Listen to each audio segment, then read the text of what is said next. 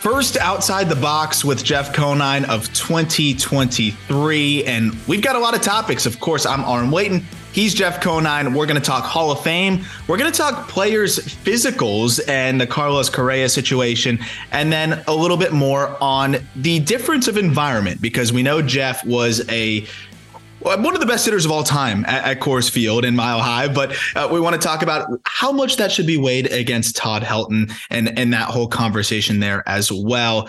Niner, how was your new year? How's everything going? And uh, I know it's been it's been a little bit of a, a whirlwind over the last couple weeks for you, given that now now you got the position with the Marlins. Now we're heading into 2023. How's everything been on your end? Everything's been great. Uh, Happy New Year, by the way. Um, obviously, as you get up in age, uh, you wouldn't know this yet, but it's pretty low key as far as New Year's is concerned. We stay at home most of the time now and uh, have friends over, and um, you know, safe, safe and sound. But uh, all is good with the Marlins. Uh, you know, looking forward to spring training and getting real baseball started again, and um, you know, uh, excited about my position with the team. I feel like that's one of your favorite things, right? Is is kind of getting boots on the ground, getting involved on the field during spring training. Would that be fair to say? I know you, you did some things during the offseason with MLB even before you took the position with the Marlins. Like how much do you enjoy just just being out on the ball field and and just being able to to be a resource to these players? I mean, it's what you did at FIU even as well. Well, that's you know that's my uh, my sweet spot, I guess you'd call it. Is that I love instructing, I love talking shop, I love uh, like you said, getting out there with the guys and and answering questions and talking through different situations. And um, you know, uh, I think uh, I'll do some of that during spring training. We'll we'll get uh, with the outfielders and you know Jon Jay. I've had some conversations with yeah. him, and he's going to be working with the outfielders. So excited to uh, work with him and and and get stuff going. So I, I, know I just didn't mention it in the opening, but you, you kind of spurred a thought in, in, my head here, and I know you haven't had as much time to to get to know the entire staff yet, and you, you will as as we get closer to the season. But I, I know you have some some good thoughts about some of the guys that have been brought on. Of course, Skip Schumaker being the manager, you're going to get to know him a little bit more in the future. But guys that you played against. The staff is a lot of a lot of grinders, a lot of players who you had pretty long big league careers. And uh, I know we spoke about it a little bit uh, another time, but I know you were you were pretty excited about some of the guys brought on board, and I would love for you to just kind of elaborate a little bit more on that, and you know what you think of the way this staff has started to round out around Skip Schumaker, who you know I'm really excited to see what he can do.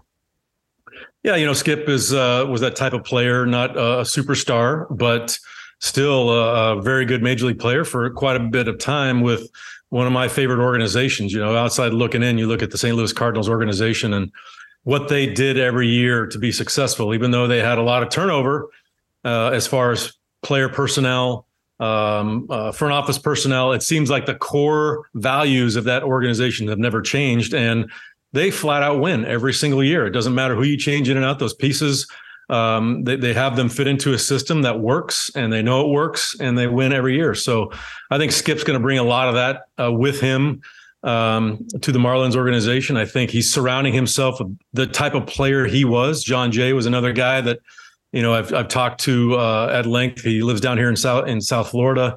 Um, you know, I was in his bowling, did his bowling tournament when he used to have his bowling tournament, and just a quality guy that that really cares about um, making players better. You know, Jody Reed, another guy that's uh, that's a, a, baseball lifer that's been out there, um, grinder type player that I think is going to do do wonders for this team. Barajas, Rod Barajas is now uh, with the Marlins, who um, you know was another type guy that uh, you look across the field and said, hey, "I'd like to be a teammate with that guy." So, you know, I really like the way the staff has um, been constructed. I think um, there's a lot of great baseball people involved, and now it's all about transferring all that knowledge and the way to play the game to the players, and hopefully they buy in. You feel like the, the, the grinders make sometimes the the best coaches, the guys that really had to to work hard to figure it out and, and maximize every ounce of their ability. Uh, do, do you feel like there's there's a correlation there through your experience? Oh, absolutely, because I think those guys realize how important it is to play baseball the right way. And, you know, we throw that term around a lot. Oh, you got to play it the right way. But I'm talking about you know, this team is not going to be a, a, team constructed to wait back and, and get three run homers uh, to win to, to win games. They're going to have to produce runs, and I think those grinder type players know how to get a guy over. No situational hitting, no situational base running, no situational uh, defensive play. So all that combined, uh, I think the baseball IQ of the Marlins is going to go way up um, when these guys take over which I'm really excited about because you know th- that's something that you know with a lot of young players, a lot of guys that you know could make that leap next year with with some of the fundamentals focused on and some of the little things uh, that could be huge, and also base running when we're talking about what I was watching with the Marlins last year. And I know you've talked about this across the whole league. This isn't a Marlins unique thing, but I, I think the Marlins were kind of uh, uh one of the prime examples of this is that base running is a bit of a lost art in the game. And you've talked about this on the podcast. And I feel like the staff that is built around, including now you being involved there, there's going to be some better base running uh, and, and some better, you know, little between the margin type things that that can help you win ball games, especially when you know you're in a division where it's going to be tough. You're not going to be able to stack up player to player with with some of these other teams, but you can still win ball games. And you've been part of teams that didn't stack up maybe quote unquote player to player going into the season, but did all of their little things right to kind of take it to the next level. Um, what are you most excited about before we go to the, the Hall of Fame talk? What are you most excited about for this upcoming season, uh, personally and and you know kind of for the team? Well, you know, it, it's about progress. Um, for myself personally, it's where where can I help? Um, I'm here to help across the board. I'm I'm hoping to help on the field. I'm hoping to to help. Uh, you know, with the baseball side or the, the business side of it, and help the Marlins get get some um, better marketing going and some uh, kind of turn that that ship around of um, the woe is me Miami fan and say, let's get on board with this team. Let's get on board with the players that we have. I'm excited to see what this coaching staff is going to put together as far as, you know, is there going to be like a Marlins way? Is it, they're going to create something that everyone in the entire organization can grab a hold of and uh, strive towards every day, which, you know, I think the great organizations, they instill this Cardinal Way or you know Diamondbacks. I told you when I went to the Diamondbacks, they have uh, the way they have created this culture there, um, and it's all about creating this culture. And and people, players have to buy into it first and foremost, but the leadership has to define what that is and sell it to everybody, and everyone has to buy in. So you're a you're you're a culture guy. You, I'm a big time a culture guy. You yeah. know, I'm I'm all about being a part of something that uh, is bigger than yourself. You know, uh, you like, you know, my double A manager always said you're you're playing for the name on the front, not the name on the back. So, mm-hmm. um, in in the end, yes, you're trying to maximize your personal stats and, and potential so you can move on. And you know, it's a very short career we have in this game, so I, I'm all about maximizing uh, your time and and being able to earn as much as you can. But at the same time, we're here to win. You know, yeah. we put on a uniform to win. We're part of a team, and uh, I'm a big time culture guy. And, and, it's funny because you can look across sports, and it seems like some of the most successful franchises beyond baseball are are franchises, organizations that that have that culture, you know, top to bottom, and, and have that buy-in. And I think having the right staff and and the right leadership is the first step. And and I think this is part of the reason why I'm really excited for this year because you know, especially after you told me how you felt about a lot of the people that are that are coming in and, and going to be alongside and around Skip and, and, how excited you were about that with you now involved too. I feel like that's a great first step to instilling that culture in this kind of next phase of the organization. Speaking to long careers and someone who had a really long one, and maybe one of the the things that I give you the most credit for tipping me off on, because once you told me about this, I, I became very hell bent on it. It was Fred McGriff, right? You said Fred McGriff should be in the Hall of Fame. And once you said that, it really just kind of was singed in my brain. I'm like, how is this dude not in the Hall of Fame? Well, we have the Veterans Committee who finally elects Fred McGriff and he gets in. And, and this was extremely exciting because, again, I mean, this guy, statistically speaking, phenomenal, right? 493 home runs, 284, 377, 509 slash line. He played for 19 years. He was decorated. He played the game by, as far as I know, and this is where I'm excited for you to kind of color it in the right way. And, you know, just was a well rounded ball player. Uh, we've talked about him in the past, and, and I didn't know how long it was going to be or if we would ever actually see him get in. Uh, and here he is.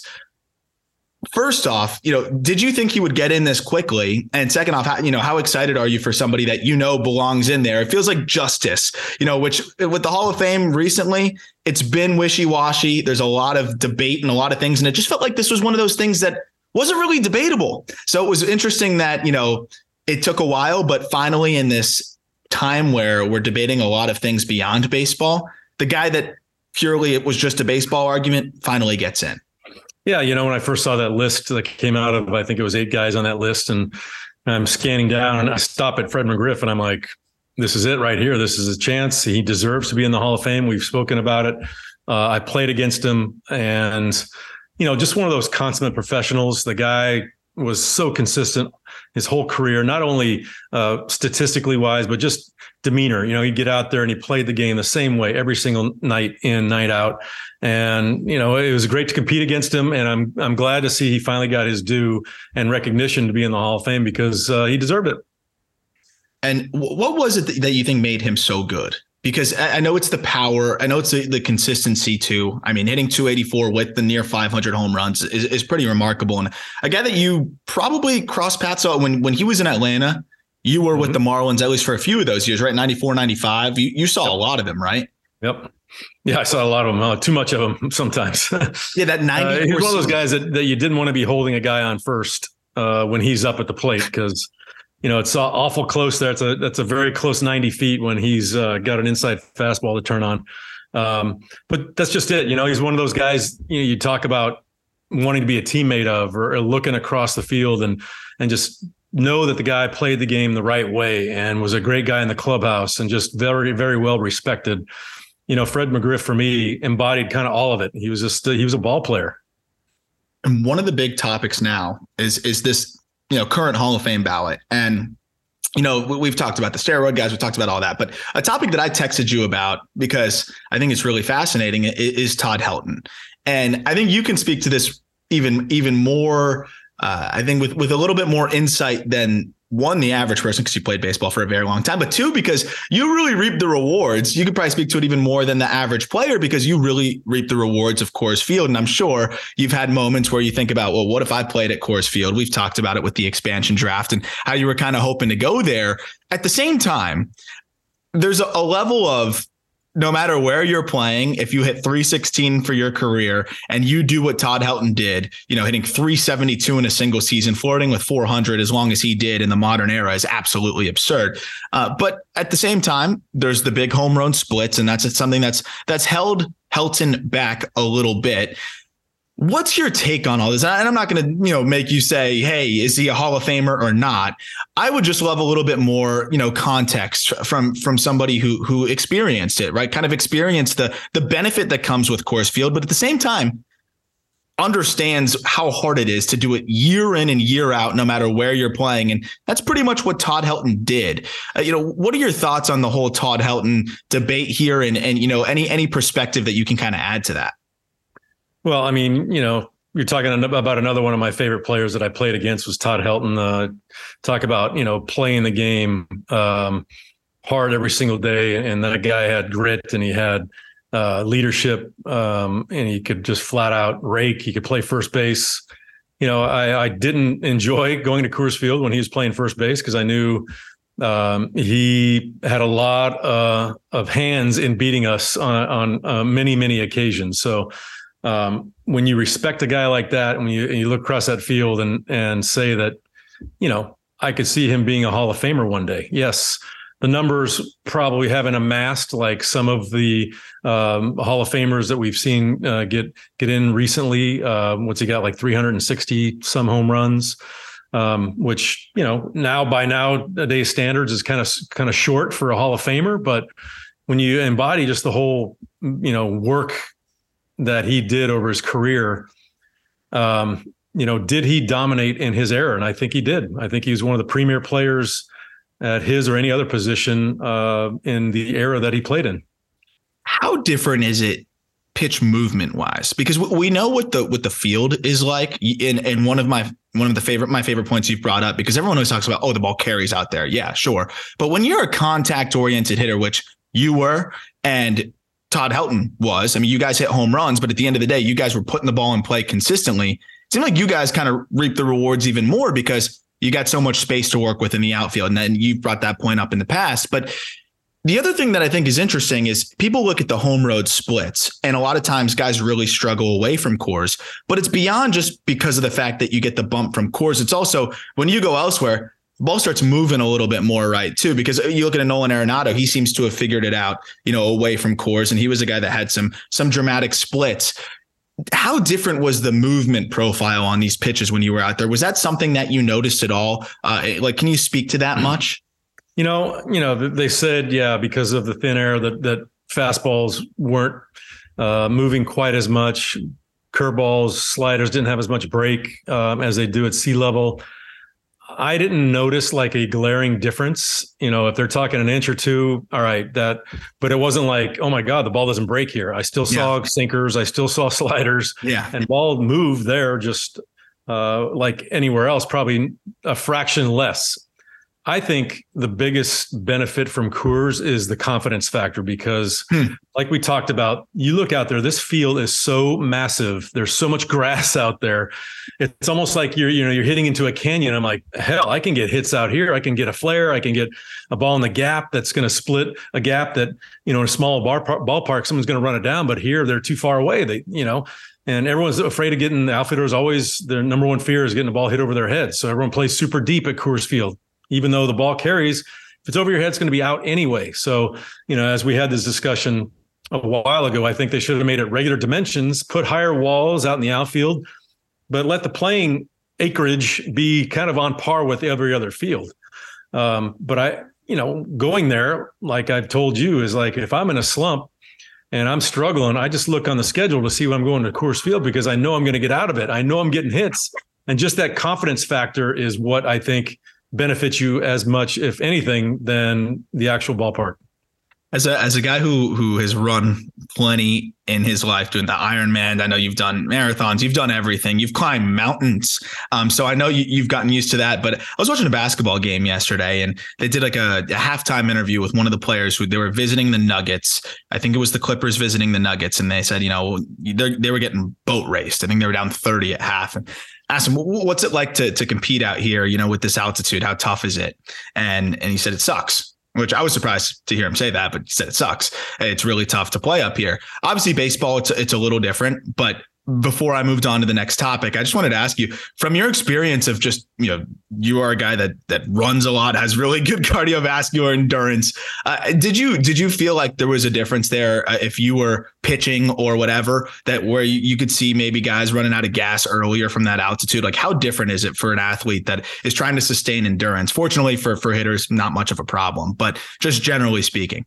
Yeah, I can definitely see uh, for the pitching side of it. Um, you know, there's not as much oxygen. So you're not going to get as much oxygen in your blood to your muscles. I think you fatigue more quickly up there for sure.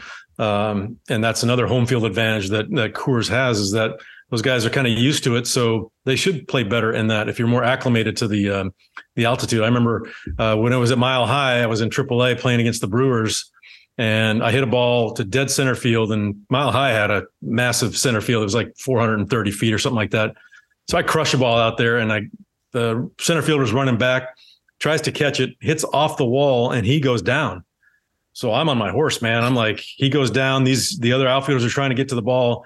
So I'm like, I'm scoring, I'm scoring.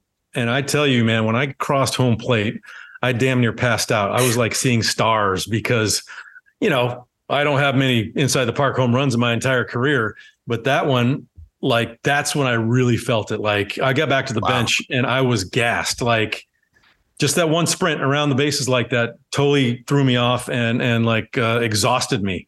So That's I think it's crazy. definitely it definitely throws a factor when you talk about playing basketball or hockey at that at that or football. I mean, my goodness, that would be that's that would be a challenge for a visiting team for sure.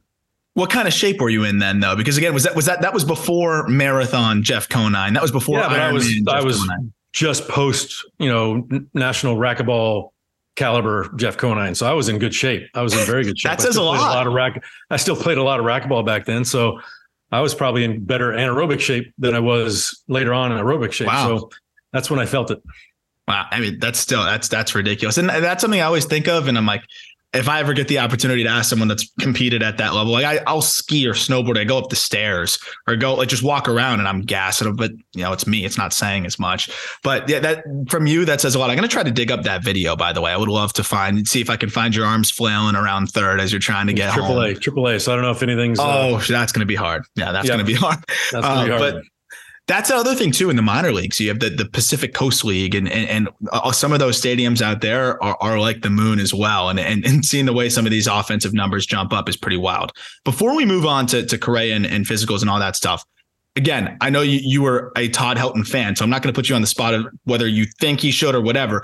But how do you think voters should approach in general? Because Larry Walker is a guy that I mean he had the opportunity to play elsewhere and kind of show it elsewhere, which, which I think helped his case. But it was up till the final moment with him. How do you think voters, eh, eh, writers, you know, if, if if I am ever lucky enough to cast a vote, I can promise you I'm going to be consulting you for your thoughts here and there. And uh, what would you advise me if I asked you how should I approach voting on players who played a majority of their career at Coors Field? What would you tell me? I would say, you know, yes, the numbers are going to be skewed. Uh, visiting numbers are skewed. My numbers are skewed there. Everyone's numbers are going to be skewed there. But you got to take into account, you know, was this player a dominant player, not only there, but away from there? And unfortunately, I think the first thing that everyone goes to when they are going to have a, a Rockies player come up for the Hall is that nope, he's not worthy because he played at Coors Field. Um, and like you said, there are other Hall of Famers that that had some awful splits that are in the Hall of Fame. So uh, I, I, shouldn't, I wouldn't discount a player just because he played at Coors Field. Because Todd Helton was, like I said, a top five player in our game for as long as he played our game, and as long yeah. as I played against him, he was a top five guy, and and that's all there is to it. He could flat out rake, and he and, played and, a gold, he played a Gold Glove first base as well. Yeah, if you on the flip side too, right? You have let's say you have a pitcher. I don't know if this has ever really come up yet, but you have a pitcher that pitched a majority of his career at Coors, and he's just outside of the hall. Are we pushing him in then at that point with that logic? It would only be fair to apply it that way, right? Absolutely, absolutely. Because you know, uh, I think it would probably apply even more on the pitching side because right. it's expected that they they won't perform as well at Coors than everywhere else. So those numbers, I think, in most people's minds will skew downward where you know the offense skews upwards and but i think the the hitter gets a uh, short end of the stick there i'm waiting for the pitcher that's brave enough to pitch 15 seasons at Coors and, and has a hall of fame case up there because from your experience i mean it, that's got to be a big deterrent, right? I, I always wonder if you're the general manager of, of the Colorado Rockies, how do you convince guys to come there? How do you convince guys to, to come pitch there? It's got to be really tough yeah. money. Yeah, money there's talks. A good, there's a good good way to entice guys because yeah, you know, yeah, okay, the numbers might be skewed a little bit, but Denver's an awesome place to play. Uh, it's an awesome stadium to play in. You know, there's a lot of positive factors that go into that, and they might have to overpay a little bit to get get guys to play there because their numbers uh, are going to be skewed a little bit. But hell, I would have enjoyed playing there. Where was your least favorite place to hit? Um, you know, you always look at your least favorite places to hit because you didn't really have success there. So, yeah, you know, I always say Coors Field because I hit really well there. Um, uh, but there wasn't like an environment or like stadium. Like, you know, I look at Detroit, you look at Comerica, right? Like Nick Castellanos, big doubles guy, big gap to gap guy. And a lot of his doubles were just erased or a lot of his home runs turned into either doubles or were run down in the, in the gaps. And he got extremely frustrated went to cincinnati and put up crazy numbers there right? I, is was there anywhere where you just felt like when you you either didn't see the ball well or or you didn't you know really you felt like you you square it up and it gets caught and run down at the track? The reason why i'm asking you this is if there was a place like that i was going to ask how much more it would take for you to play at that place like to sign with that team. Uh, just out of curiosity. Um, I'm trying to remember if there's any places that I just like, oh God, I hate hitting here. Um, you know, I, I don't think I ever really hit well at, at Fenway. I don't know if that which is wild because that's actually one of the more hitter friendly. Yeah, I don't know if my if I did hit well at Wrigley. I always thought that I didn't because maybe you pointed this out. Yeah, I did. I played so many day day games and I didn't like playing day games, but apparently I hit very well in day games. So I, I hit well at um, at Wrigley, but I don't think I hit well at at um, at Fenway. I don't know if that that wall got in my head. Like you're trying, oh, I gotta try to pull the ball and get it off the wall or get it up over the wall. Uh, I just don't remember hitting the ball well there at all. Which is interesting because again, it is one of those like very hitter friendly parks statistically, but there's there's got to be some guys that just have that that barrier there with the big wall. It's it's it's pretty bizarre if you really think about it. But you're also able to kind of play pepper with it if you get used to that. So uh, yep. it, it's it's one of the more unique ballparks. I know you don't like the historic ones from a visiting standpoint uh, as much, which is always a funny conversation. But I want to talk a little bit about Carlos Correa, um, and, and not as much about the details of the contract and the situation and this and that. More about just what's happening from a player's perspective in terms of you know when when you were playing we didn't see the the, the 10 12 13 year deals as much right? But you have been in a front office and, and you know part of an organization as those deals started to come out. And uh, you know even were involved with the marlins when they gave that deal to, to Giancarlo Stanton right? So we, we've seen it and, and you've kind of seen the process that goes into it. And carlos correa is one of the best players in major league baseball. There's there's no doubting that he, he's great on you know in the field. He's he's great with the stick and. Unfortunately, he he signs this big time deal or doesn't sign it yet, but agrees to this big time deal with the Giants. Red flag in the physical. What ends up being really interesting and like bizarre to me is that the Mets come come in here and do the same thing. And then they're surprised that their doctors see the same thing as the other renowned doctors with the Giants and have the red flag. And now, as we stand, as we're recording this on January 6th at 2 38 p.m., it's looking a little bit more bleak with the Mets, and there's no deal even close at this point. I don't want to get into like I'm not a doctor. I don't know anything about that, and and, and speculation's ridiculous there. But from the standpoint of a player, what is the physical process like? You know, and are, is is it a different physical for a two year deal versus a ten year deal? Is it more encompassing? Like, how does that all work? It sounds like such a basic, uh, like dumbed down question, but I think the average listener will have no idea. Like, how different was a Carlos Correa physical maybe from you know a two year deal that was signed? Like maybe even what Jean Segura just went through with the Marlins with his physical. Like, well, what are the differences between those two? Well, the differences are yes. Um, you know, you're talking about hundreds of millions of dollars difference uh, when you look at a two year deal versus a, a type 12, 10 to 10 to 13 year deal.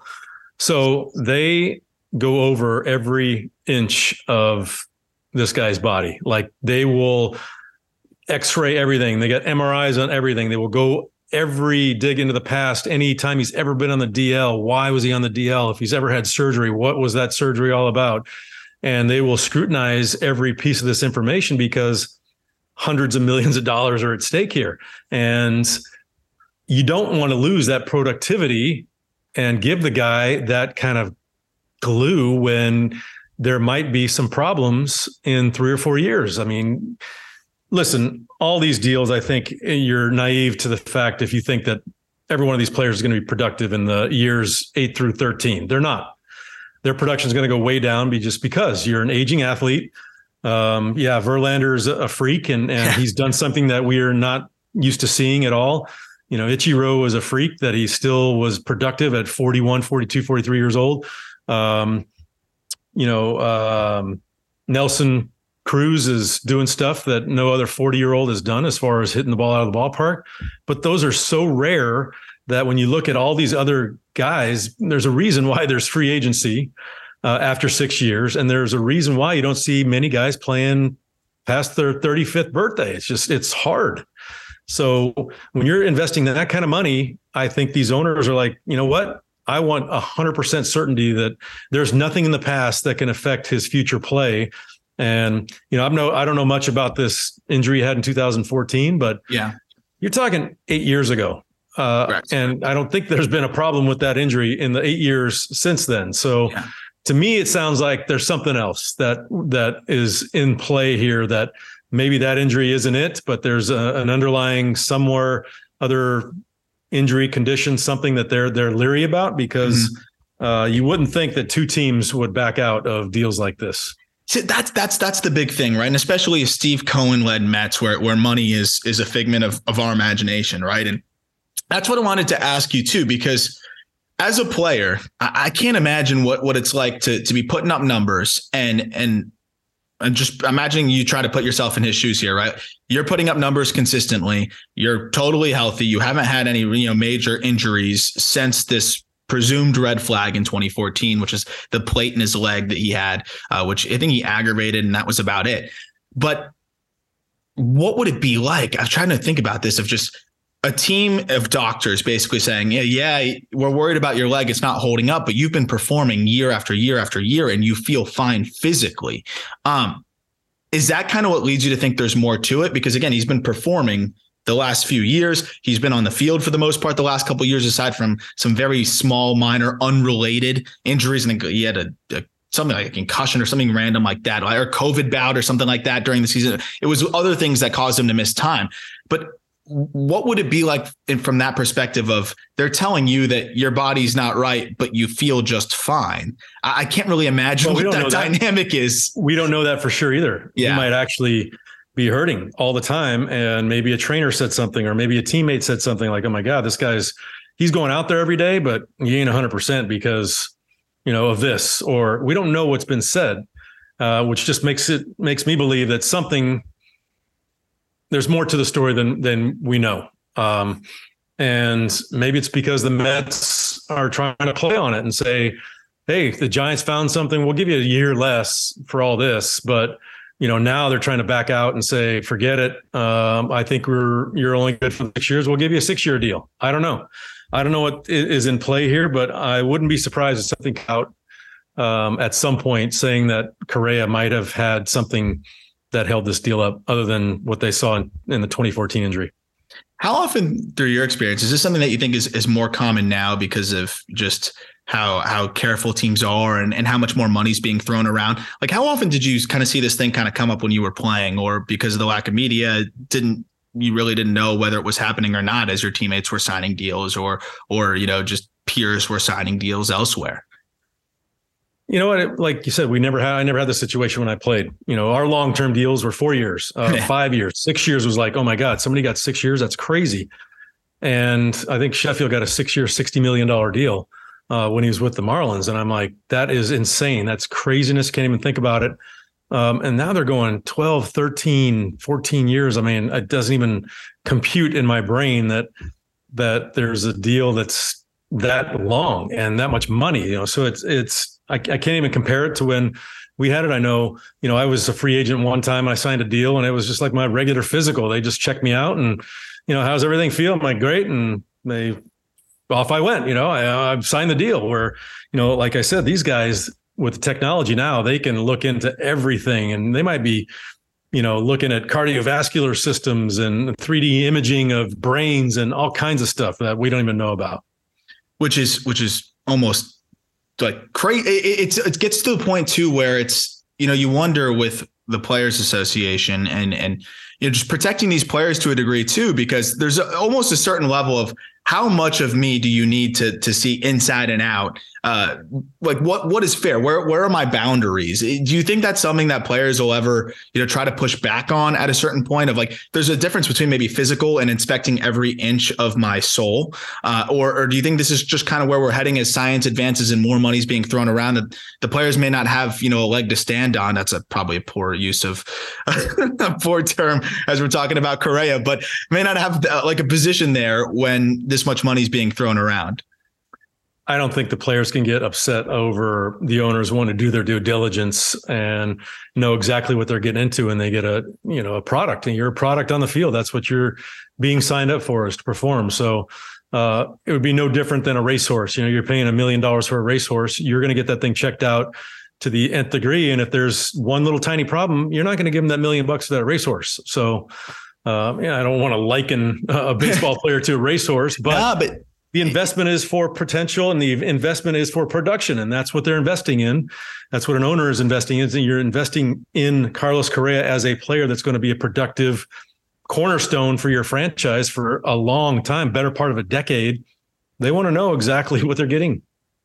So now that we see these these contracts just getting bigger bigger longer and longer uh, but at the same time, we've seen many of them age relatively poorly, right? And um, that's something we've talked about a little bit in the past, but that was before this monstrous off season, which is, I think, is going to be remembered similar to the NBA offseason. And I've seen some, there was the infamous NBA offseason where a lot of, you know, mid level players signed major deals. And, you know, for the next five plus years, a lot of teams couldn't get out from other those contracts. I don't know if that happens as much here because you still had that, that difference of tiers of really the elite players were really the only ones getting the mega deals.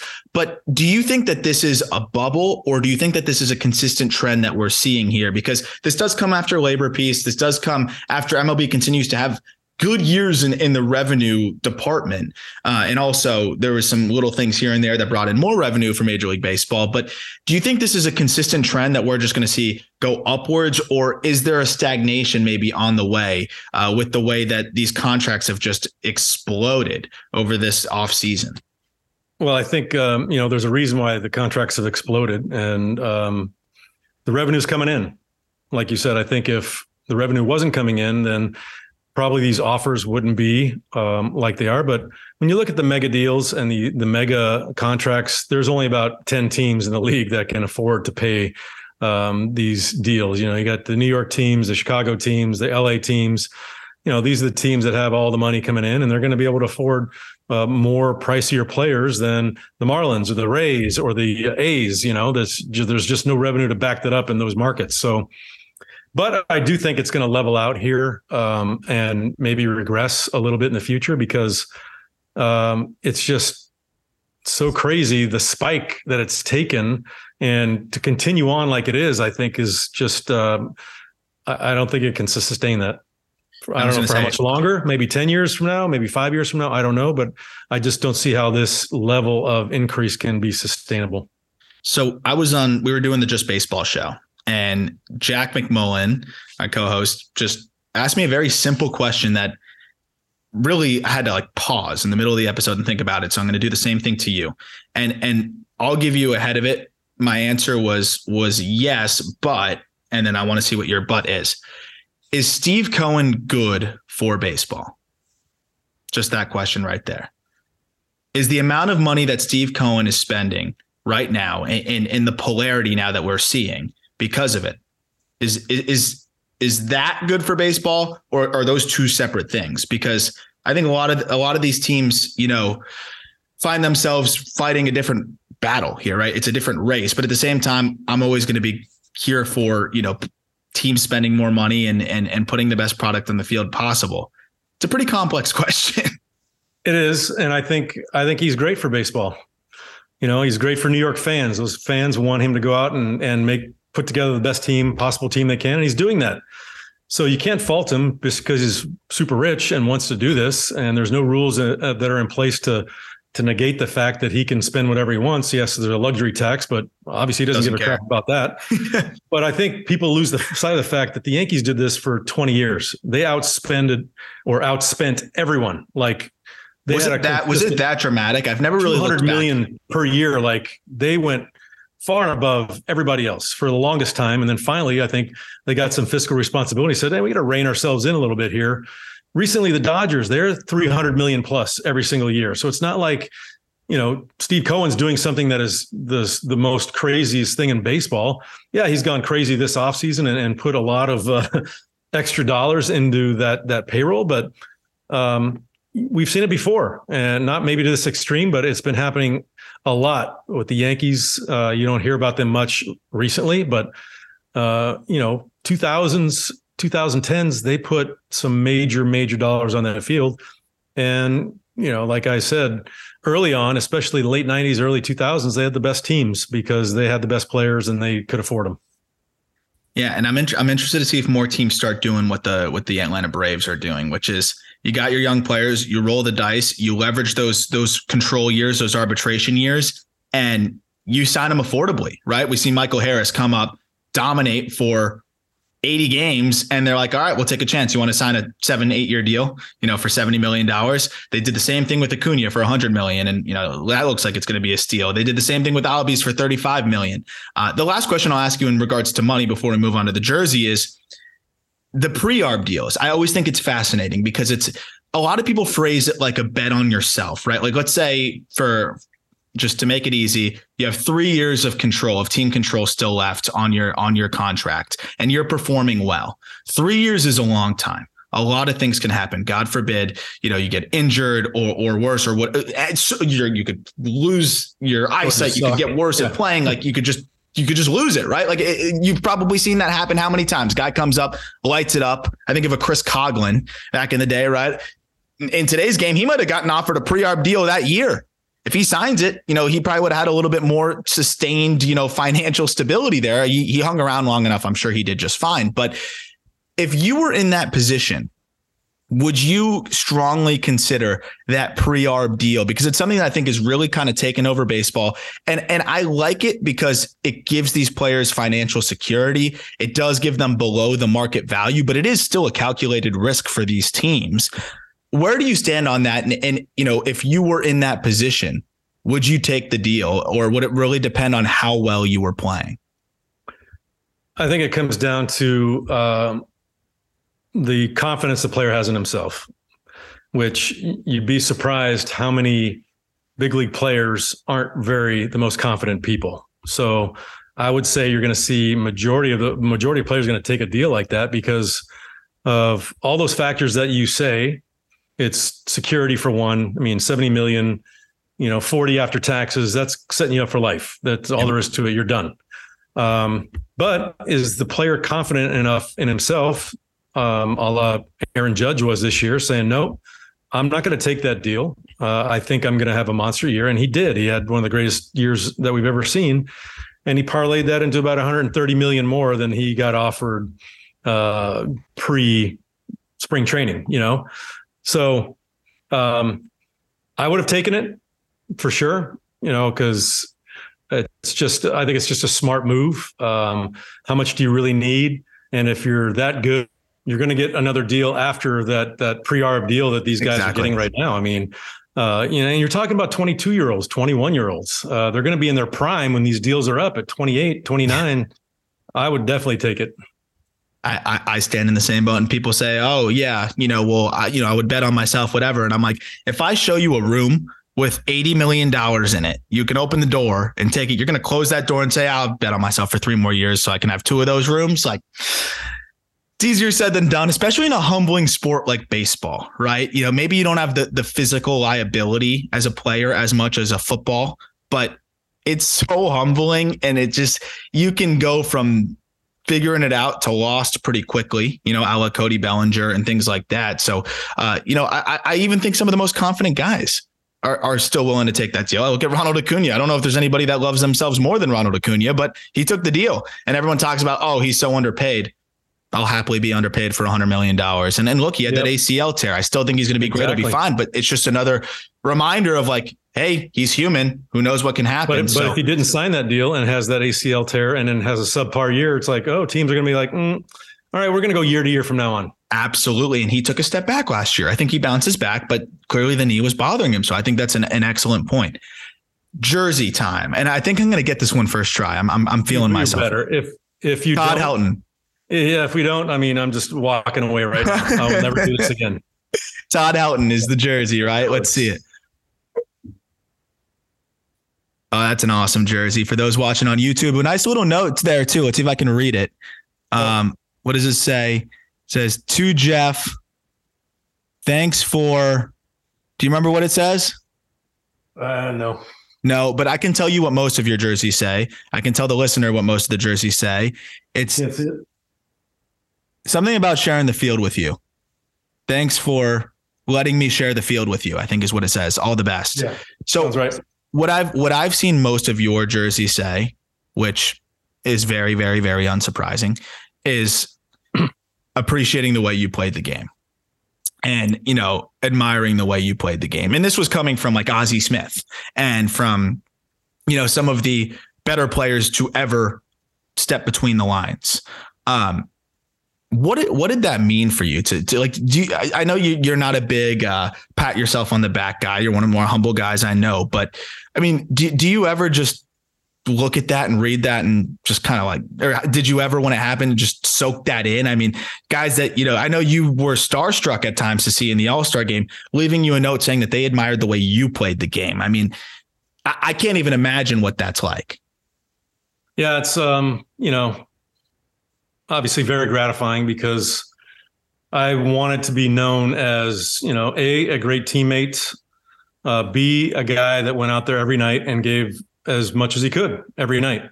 And when you read your peers say nice stuff like that about you, then it's like, you know what? I did it. I did it you right. Did it. I played the game the right way.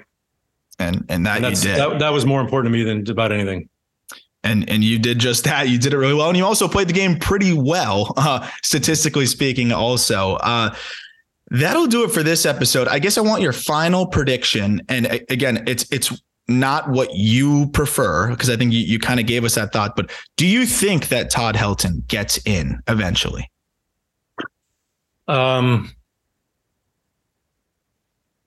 I would say he would have my vote, but I think it's going to be a struggle for him to get in. Yeah, of all the stuff we discussed and just I'm uh, with you.